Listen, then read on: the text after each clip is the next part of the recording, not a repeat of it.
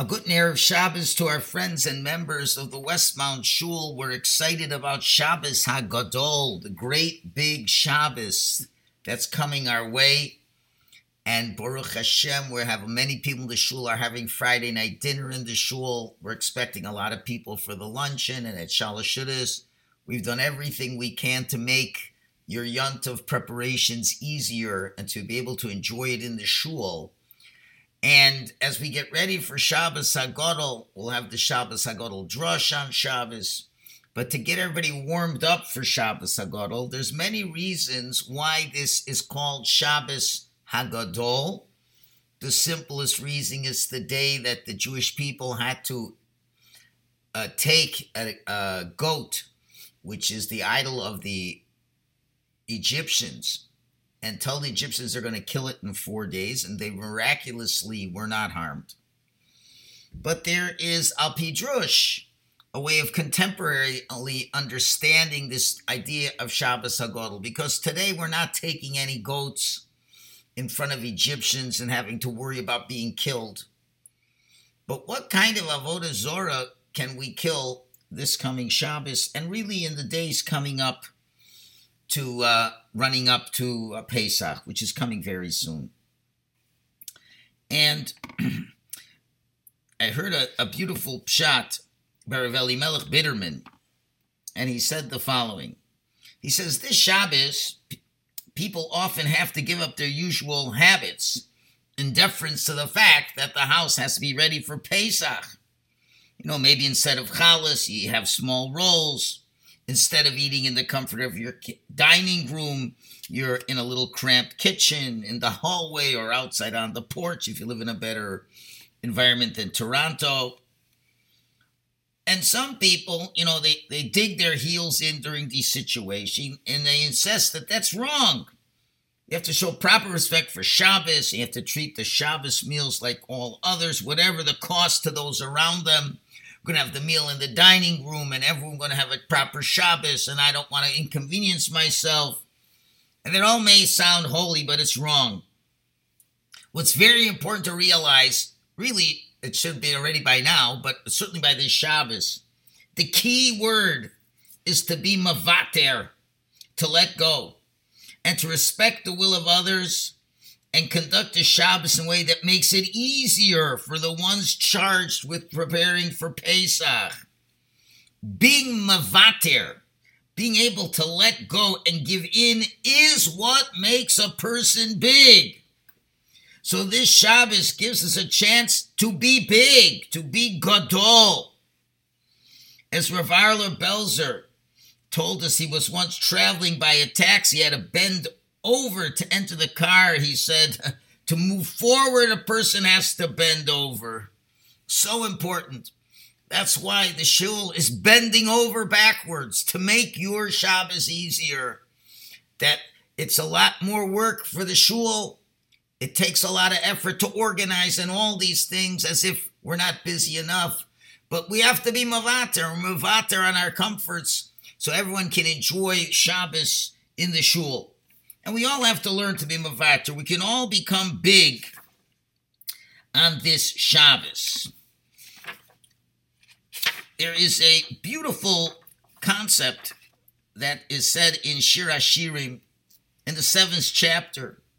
It says, Mayafu pamayich, how beautiful are your footsteps, Bano Olim in the sandals, Bas Nadiv, daughter of the nobles.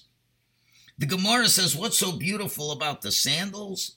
It's an allusion to the beautiful steps the Jewish people took marching up to Jerusalem for the holidays.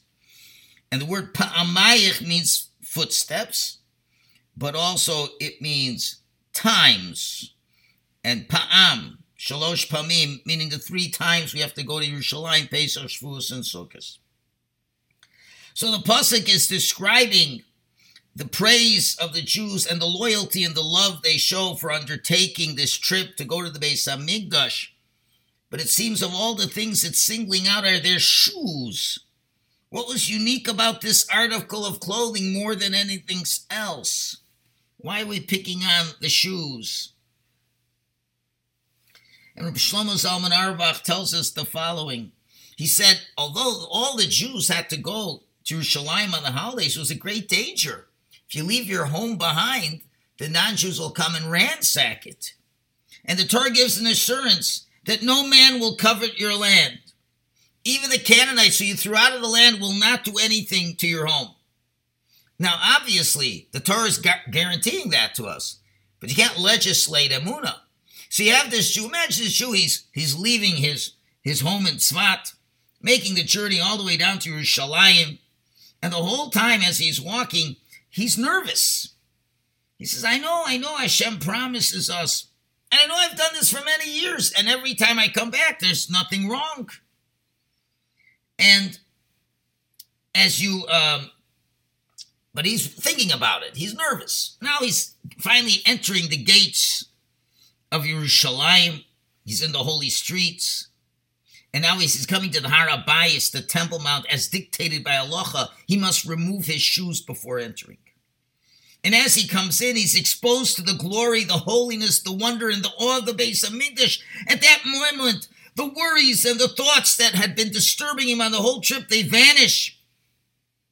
It's all forgotten as he enters into this place of holiness. The presence of the Shekhinah is so tangible. And if we'd have to look back on the entire trip, we think this moment, when he is totally present and thinking of Hashem before Hashem in the Beis Hamikdash, must have the greatest favor before Hashem. Wow, I was so happy you, you're here and we're together, we're binding, we're feeling great. But Rab Shlomo Zalman Auerbach, quoting the Vilna Maggid, says that the most pleasing moment in Shemayim is specifically when the Jew is struggling, when he's fighting to hold on to his faith and that worry. That is especially beloved to Hashem. And Rab Shlomo Zalman would add that, and he was speaking to yeshiva boys, if bochurim would understand this idea, then they'd gain so much from their experiences and appreciating all their struggles and challenges along the way. And to realize the journey is not just a means to get from one place to another, but sometimes the riches are in the journey. And therefore, Shlomo says, Ma yafu, how beautiful are you when? Banalayim, when you're in your shoes. When you're in your shoes and traveling and you're worried and you're struggling and you're debating, should I go back? Should I not go back? That is the most beautiful part of the whole experience. The struggling till we get to this point. Now I know we don't have a Beis Hamikdash right now, and we don't have the mitzvahs that are associated with going up to the base of Hamikdash. But there's no different. There are great levels that we can reach at the Seder, as we will discuss shortly. But and that's so to speak the great, uh, the great Temple Mount for us on this Passover night. And you got to be for sure. There's a lot of challenges until we get there. The preparations, going to Sobeys, cleaning the house, not getting into fights with people. There's a lot of stress. And you got to figure what is the part that Hashem loves the most while you're in your shoes, stressing out, and there's challenges. That's where the great reward is. Not so much as in the Seder when everything is calm. And therefore, we have to make sure to do what we can to be mavater and be big people. And let me offer you a suggestion based on a story that happened with the Bas Ayin Rav Avram Dov of Avruch in Tzfas. In one year, there were plans to repaint the beis medrash of the Bas Ayin in honor of Pesach. But the Rebbe, when he heard the plans, he said, no. He says, push it off until after Pesach. And he explained why. He says sometimes he, the commotion and the pressure before Yontif can get so intense, and harsh words can be exchanged in a Jewish home. And in cases like this, the beis medrash, the house of study, becomes a haven and an escape and the Rebbe was worried that if there would be a commotion in the beis medrash with painting, people wouldn't feel welcome there. So the Ayin was not suggesting that conflict was rampant throughout his Kehillah and Tzfas, but he meant to say there's a possibility that even if in one home one of the people may feel that the Yetzer Hara was in danger of winning and he's having trouble being Mavater, and he may give in and say some things or do some things that he may regret. So the Rebbe wanted to ensure that the Beis Medrash would be available not just as a place of tranquility, but a place with the holiness to lift up the person. You see, the Rebbe understood the potential of these days and proportionately how much the Yetzer Hara is going to try to pull us down. We have to do everything we can to stay up and being able to serve Hashem in the best way possible.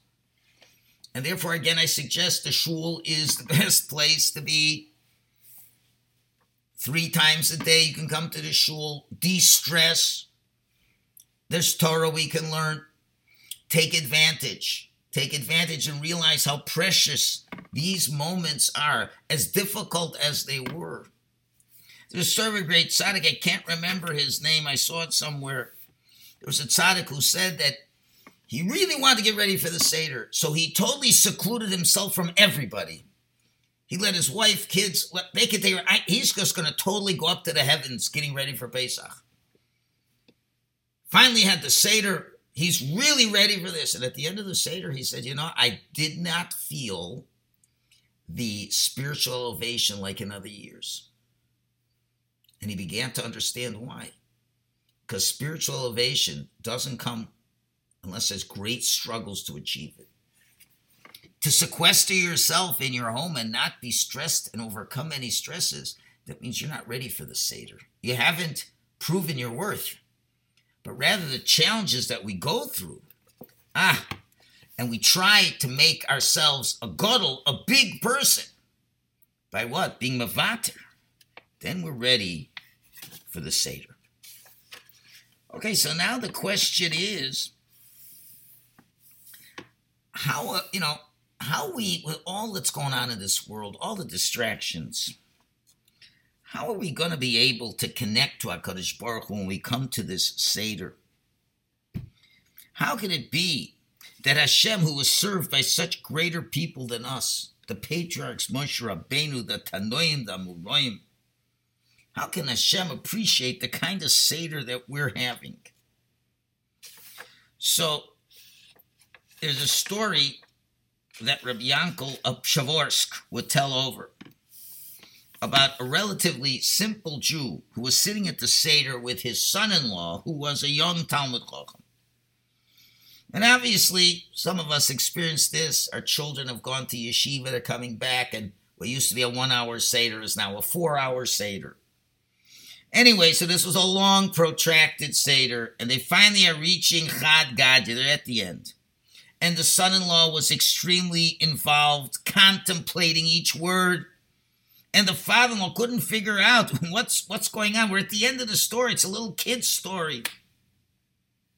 And he understood, listen, the story of the Exodus was a happy one. Eating matzah was a privilege. He couldn't figure what the son in law found so emotional about this story of the animals and the sticks and the fires.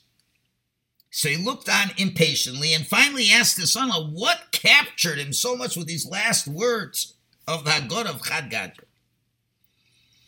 And obviously, the son in law, who was very well educated, couldn't find the words to explain it to his father, who was so ignorant.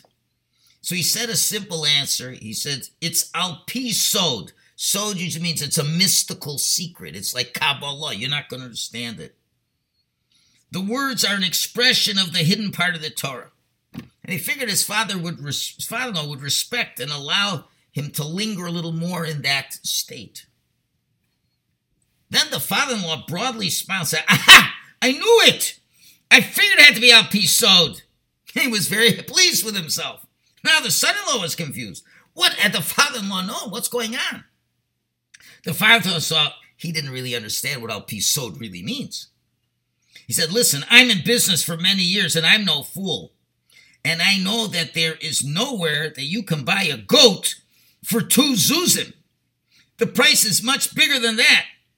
So the story never made sense to me.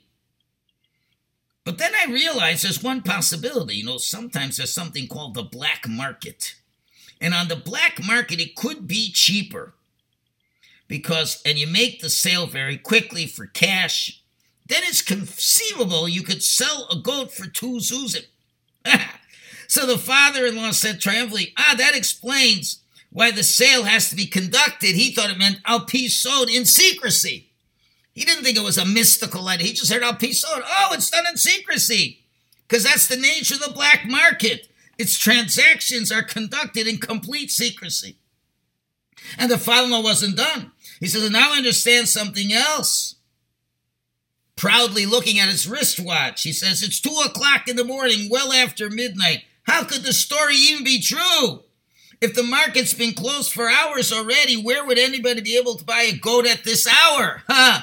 But if you're talking about the black market, then it all makes sense, of course. They would prefer to do their business under the cover of darkness.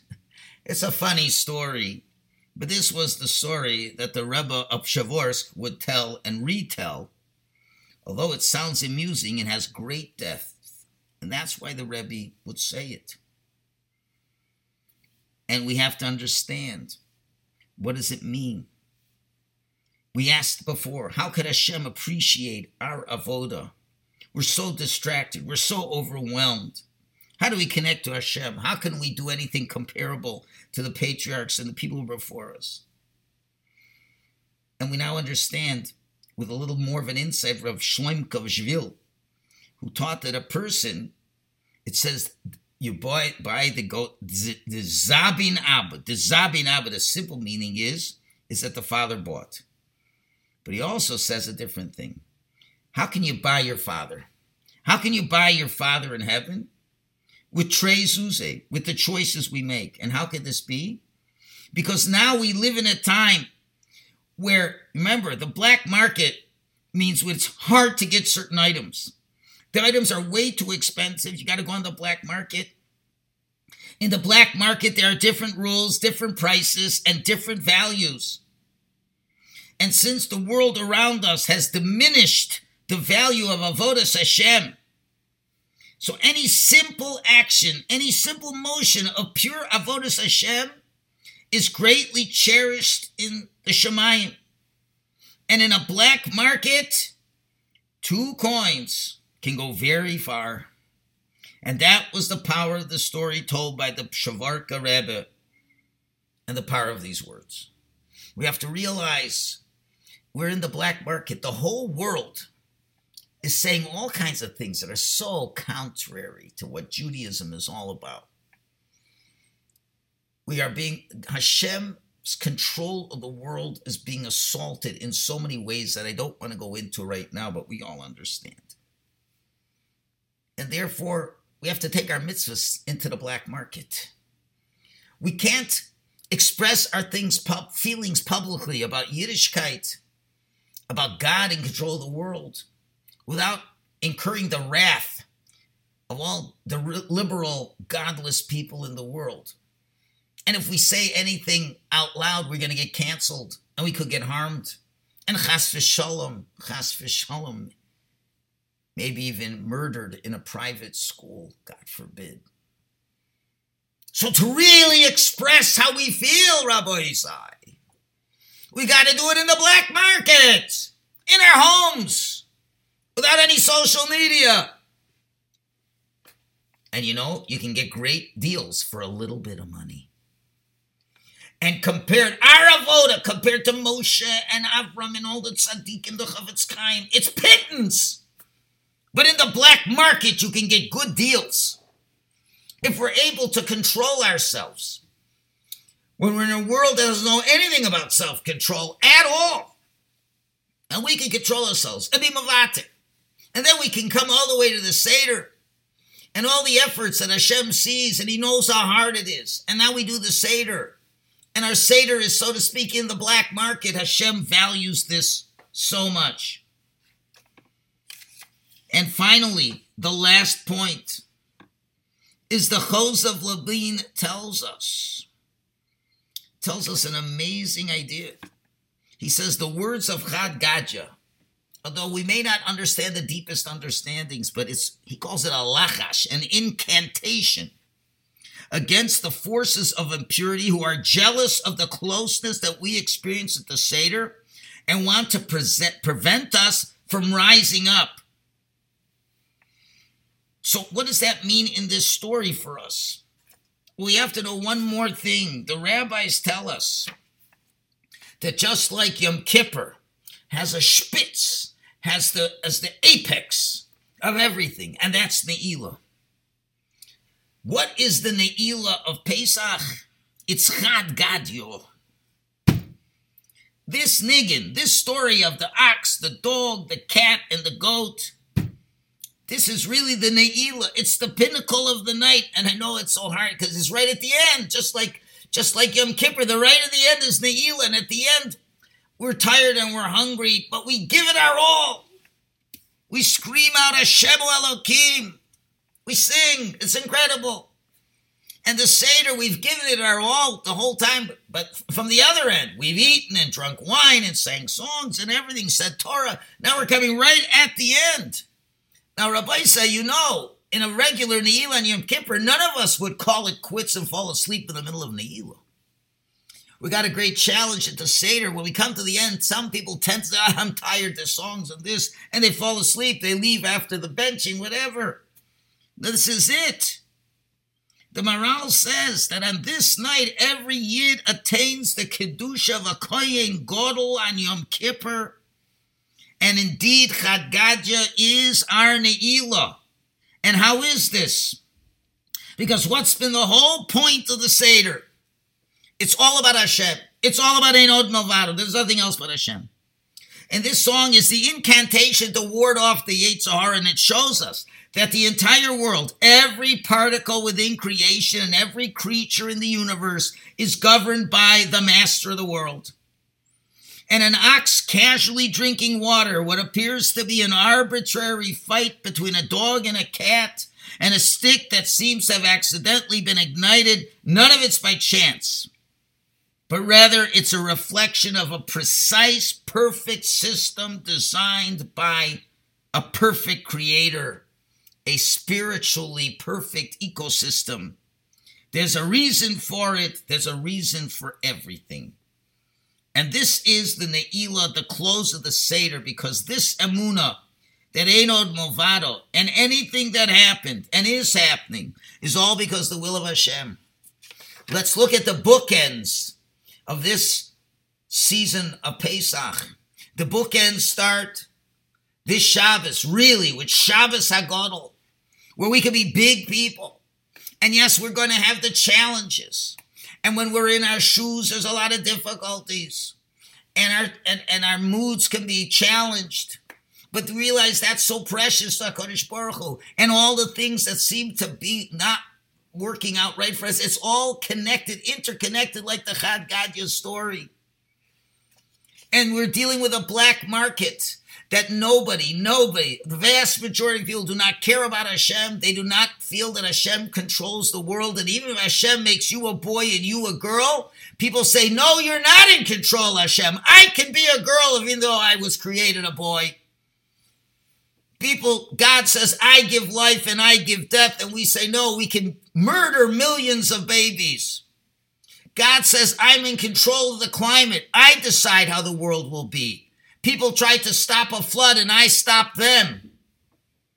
I'm in control and don't think you can control the climate. All these things are saying one thing there is no God. And if God forbid we would say climate, climate change is a, is a hoax, if we would speak up and say that abortion is murder, and if we say there's no such things as this transgender, they lock us up, they kill us, they shoot us. So we go undercover. Hashem will appreciate this Seder so much. We'll wish you all a Chag Kosher V'Sameach. We hope to see you on this great Shabbos Hagadol, where we all try to make ourselves big people.